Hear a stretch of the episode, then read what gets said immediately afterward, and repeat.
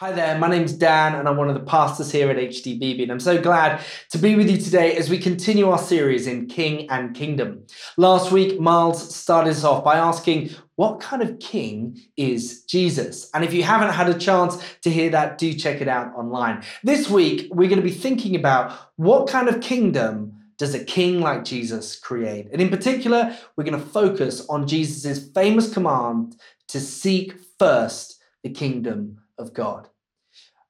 I wonder if you've ever struggled with the question where should I focus my attention or what should my priority be? It's likely that you have. These kind of questions have generated the billion dollar productivity industry, which in its simplest form is about helping people to make better decisions about what they do with their day, which in turn is an attempt to answer the bigger question of what should we do with our lives? On average, each of us gets 4,000 weeks on planet Earth. And the question is, what should we do with them?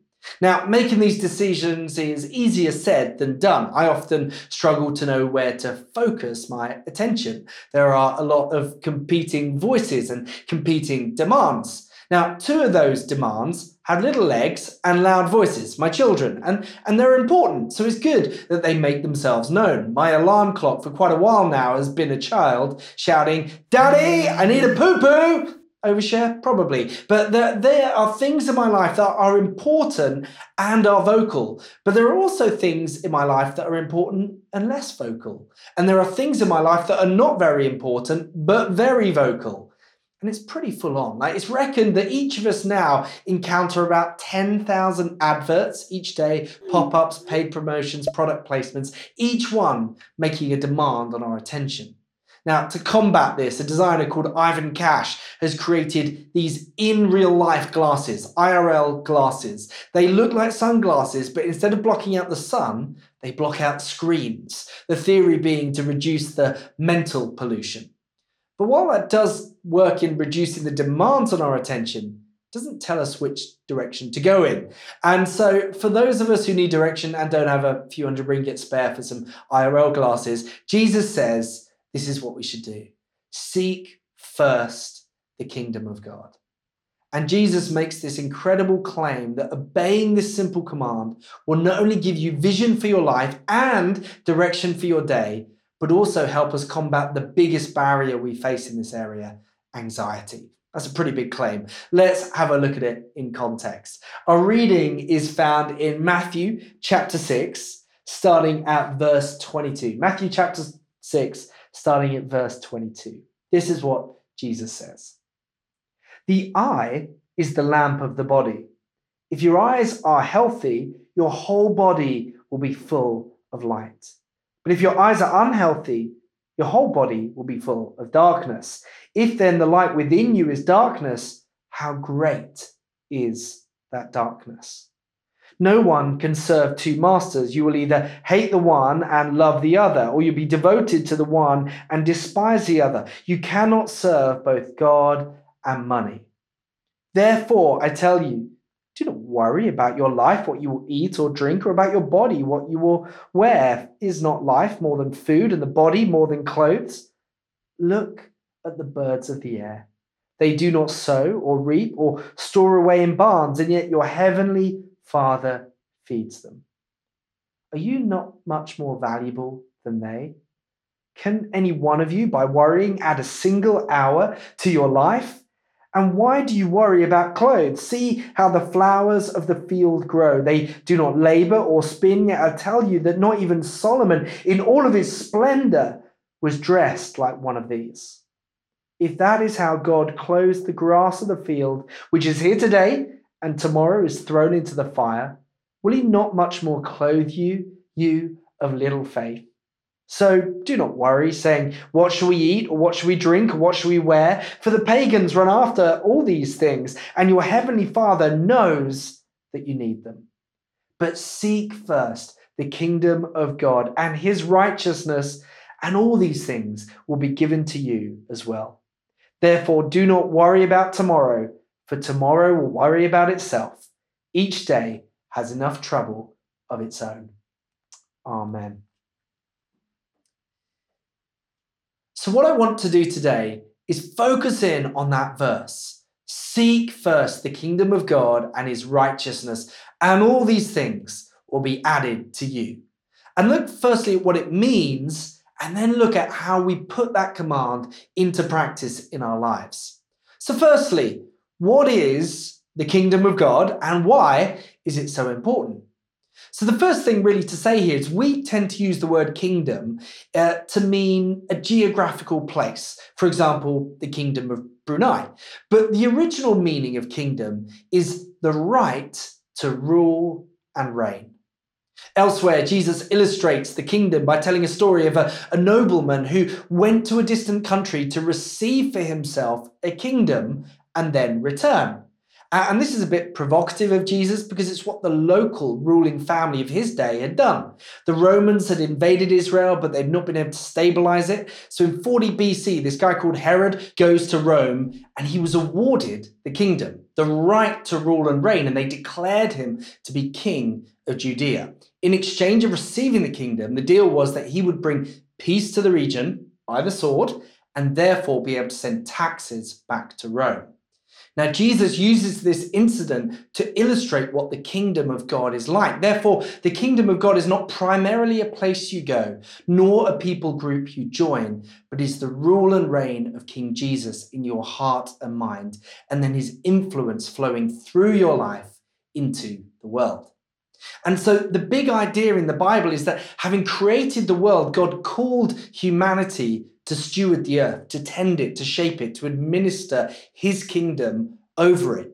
But instead of being content to rule over the world, we wanted to rule over ourselves as well. We wanted to be our own king and express our own kingdom. And in trying to empower ourselves, we disempowered ourselves and fell out of relationship with God, others, and even ourselves. The good news is that God did not leave us like that. And to restore us, he entered into history in the person of Jesus Christ and proclaimed that the kingdom of God was near. His influence, his rule and reign is near for us. That was Jesus' main message. His ministry of healing, deliverance, and presence illustrated the kingdom, and then his teaching illuminated the kingdom. His miracles say, This is what life in the kingdom of God is like. And then his teaching says, This is what that means. And his main challenge to us in response, the main challenge in his day to when he said, The kingdom of God is near, was to therefore repent. Repent. In other words, change your thinking, change your living, because we're now able to live again as we were created to be under his influence. So, what does this look like in practice? One of the people who's taught me most about what it is to seek the kingdom of God has been my grandmother, Nana Molly, as we call her. My Nana grew up during the Second World War, and one of the things she loved to do was listen to the wireless, the radio, not the Wi Fi. And, and she especially loved a certain comedy radio show called Round the Horne. She enjoyed it so much, in fact, that she started to write her own little comedy sketches for the show. And on the encouragement of her friend Thelma, she sent them in. Now, to her surprise, not only did she get a reply, they replied saying that they liked what she'd written, asked if they could use what she'd written, and asked if she could write some more and sent money for the work already done. So my nana stumbled into writing for this hit BBC comedy radio show. Now, after a few months, they said we should probably meet you. So my nana and her friend Thelma travelled up to London to see the show recorded and to meet the cast. Now, the thing was, the cast were expecting to meet this seasoned comedy writer, but instead met a 14 year old girl who was still at school. This all happened when my grandmother was 14, and without her parents, her teachers, or anyone, except her friend Thelma, knowing, while she was supposed to be doing her homework, she'd been contributing to one of the most popular comedy radio shows of her day.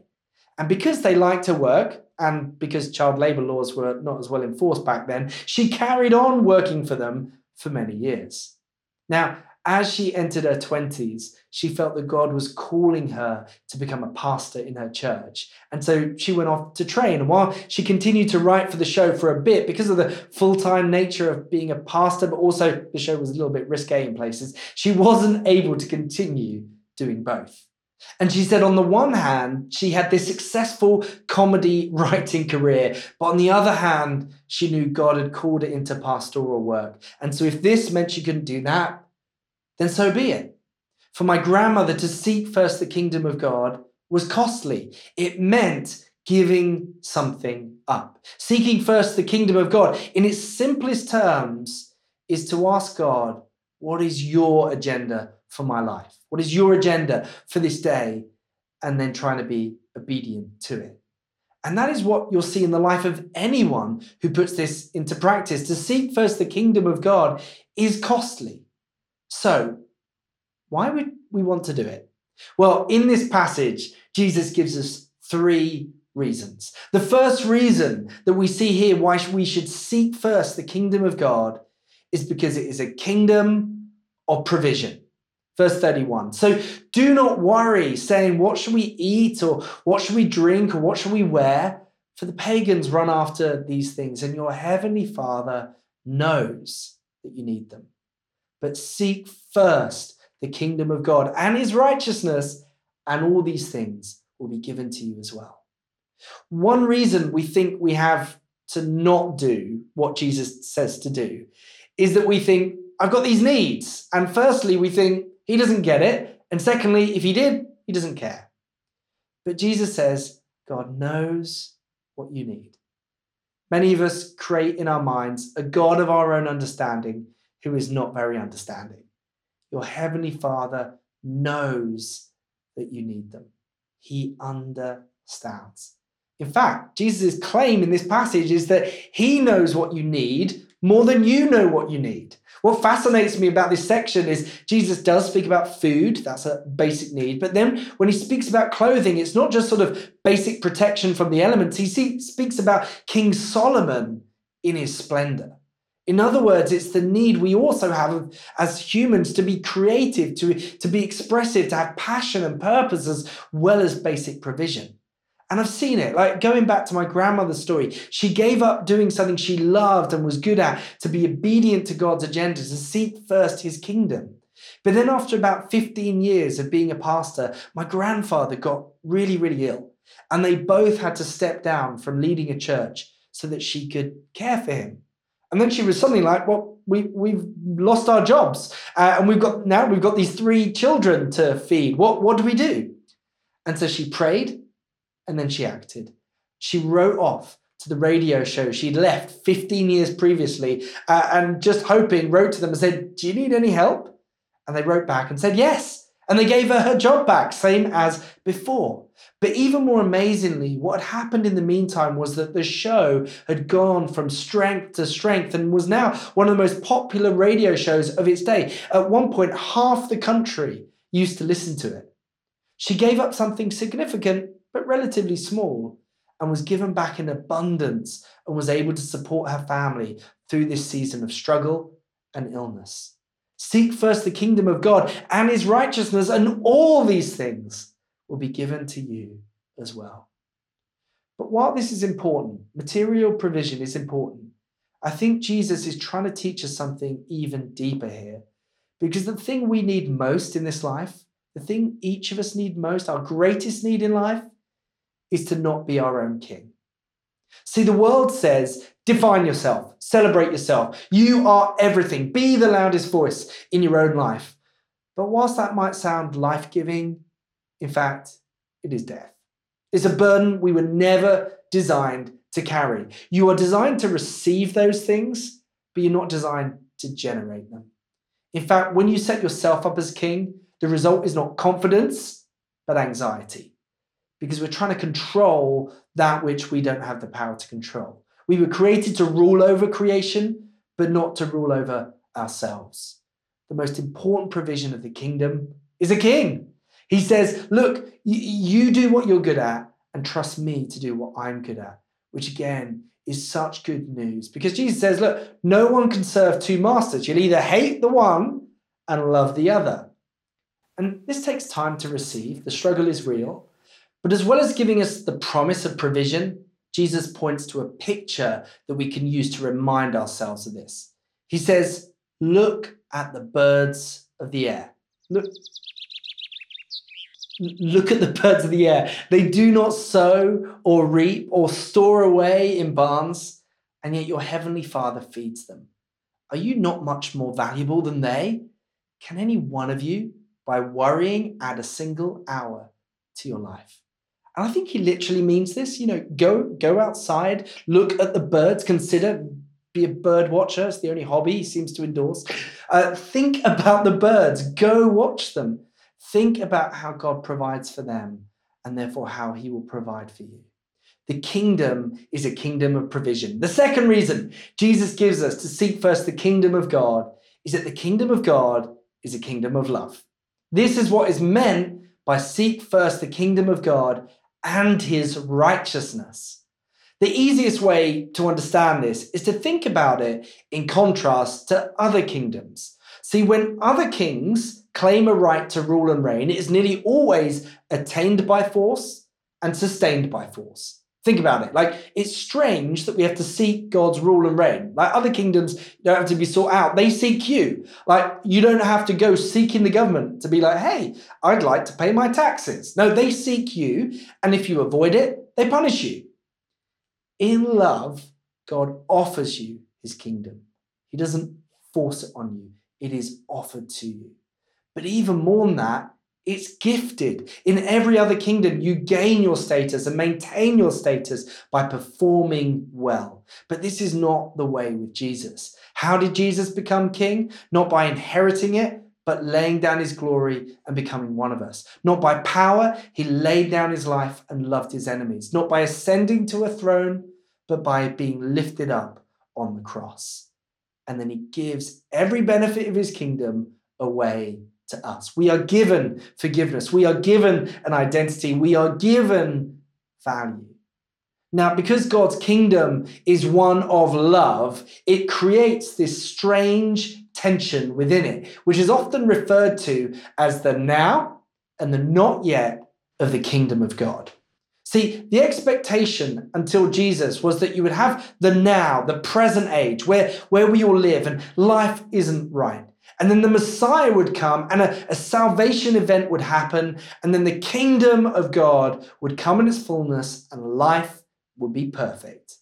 See, this was the expectation of the people that Jesus was speaking to. But also, you hear a lot of that language still today in, in religion, in politics, in social movements, that things are not right. But this event has happened, or this leader has come, and now we can live in the future kingdom.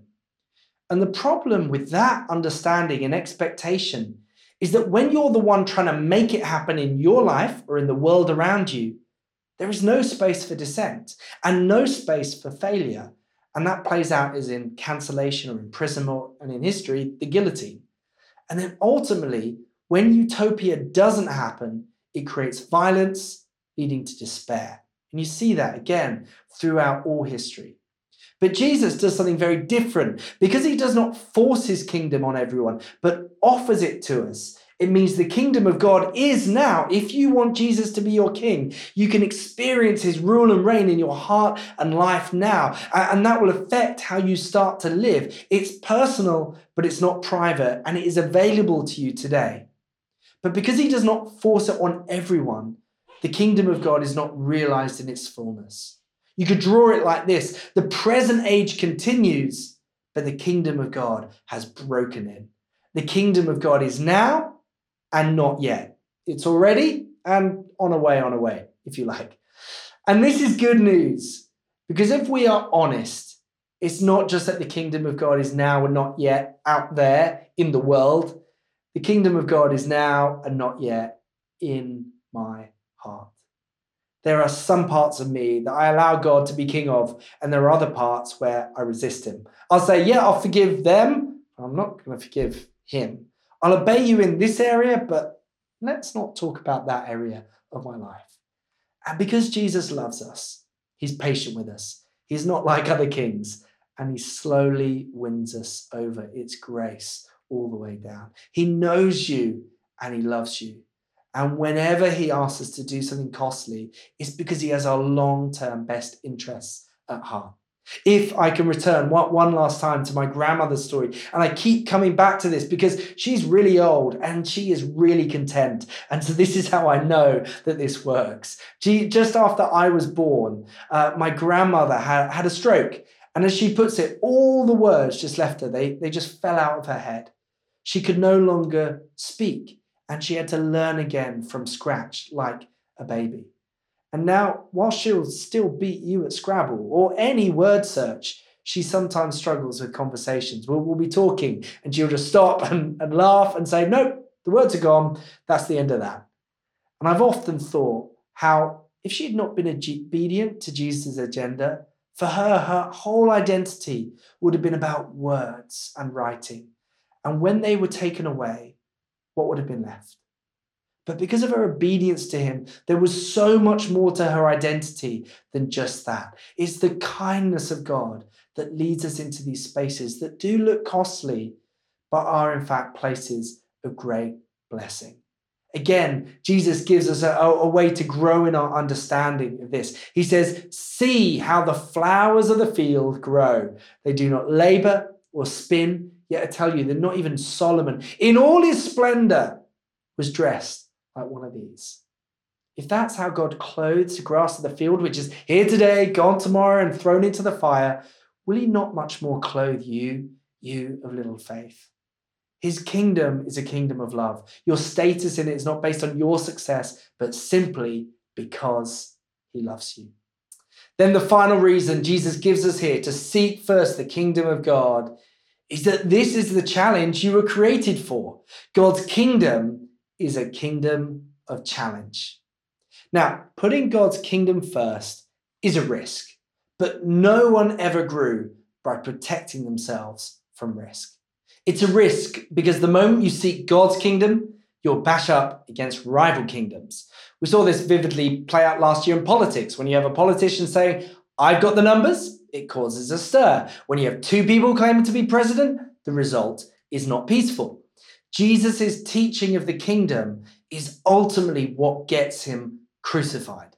It's risky.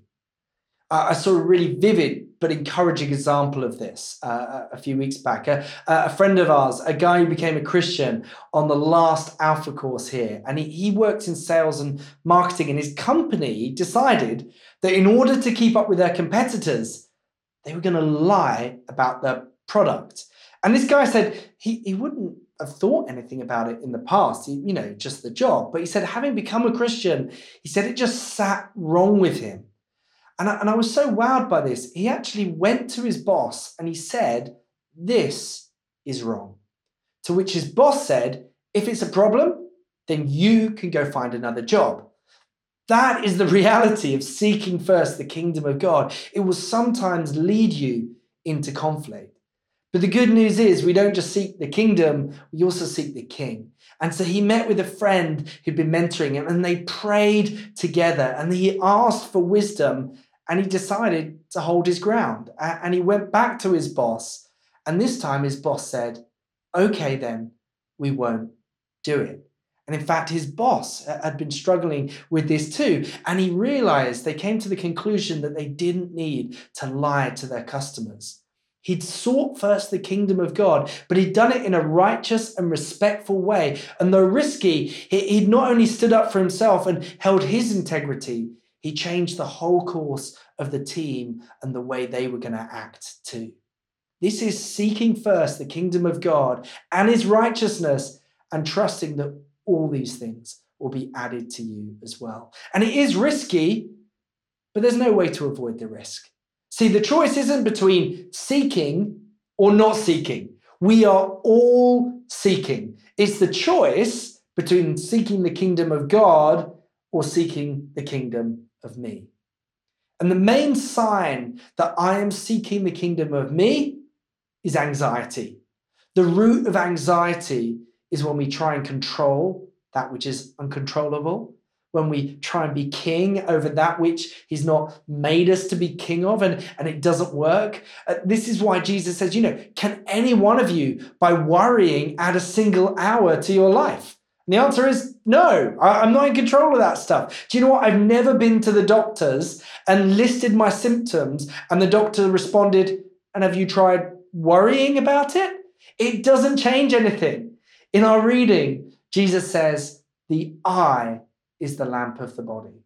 In other words, what you look at determines where you go. So, in the same way that Jesus says, Look at the birds and you'll know I provide, and look at the, the grass and the flowers and you'll know that I love you.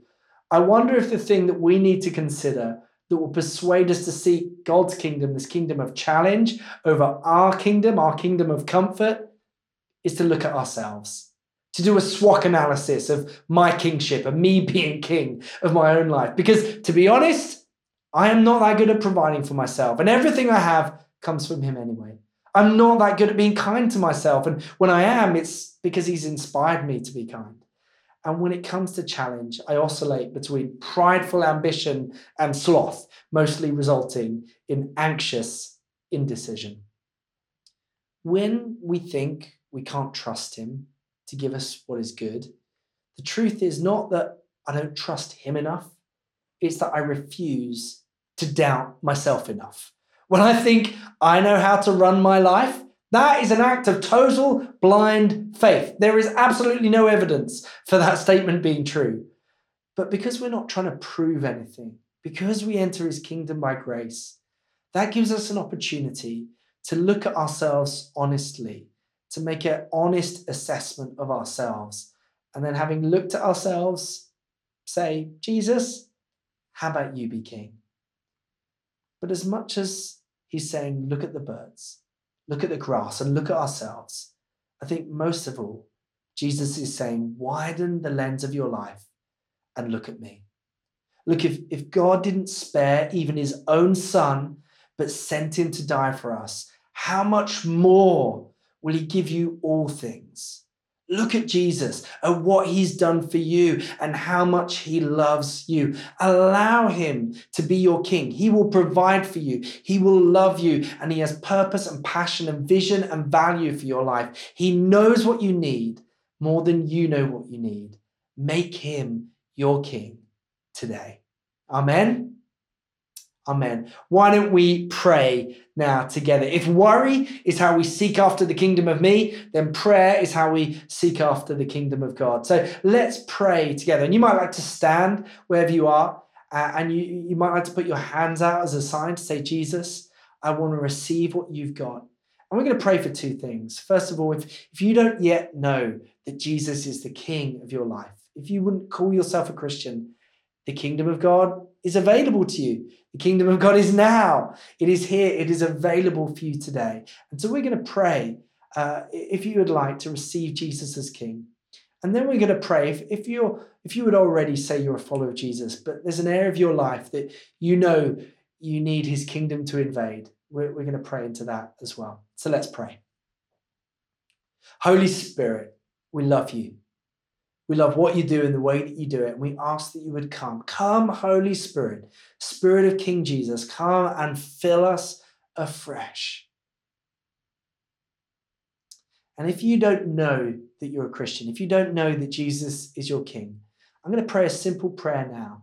And you can just echo this in your heart. And, and this is, is, a step of faith and, and means you can know that you have entered his kingdom. So if you'd like that, just pray this after me. Jesus, thank you that you love me. Thank you that you promised to provide for me everything that I need.